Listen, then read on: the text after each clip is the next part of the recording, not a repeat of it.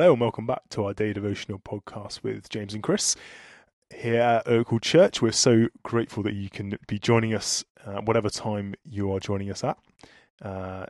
We have been journeying through the Proverbs, journeying through a short mini-series looking at words. And today we're going to be reading just two verses, verse 11 of chapter 16 and chapter 30, verse 5.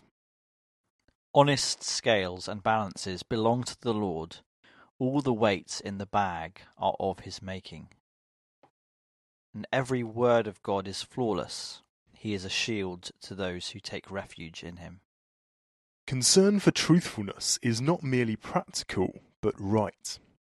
Business school's ethics classes advise honesty as the most profitable business policy. But God desires honesty in business, even when, as here, dishonesty in scales and balances could make you a loss of money and never be found out. The reason? God is truth by nature. All of his words are flawless and true. The Lord is the real in contrast to the fictitious.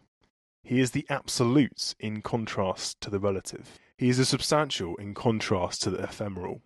We are to put on the new self, created to be like God, and therefore speak truthfully to our neighbour.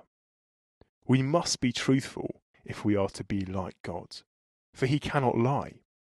He always keeps his promises, 2 Corinthians 1 verse 20.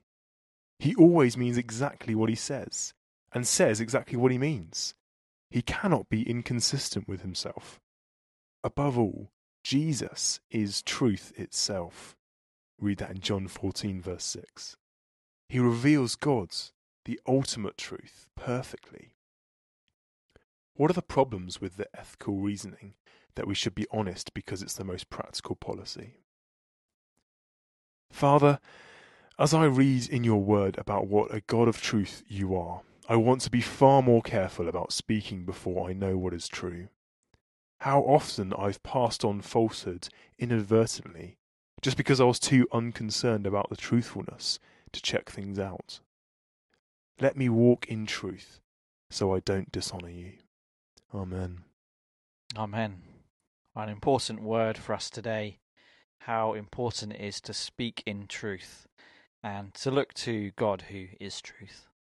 We hope you can join us again tomorrow, so please tune in then, and thank you for joining us today.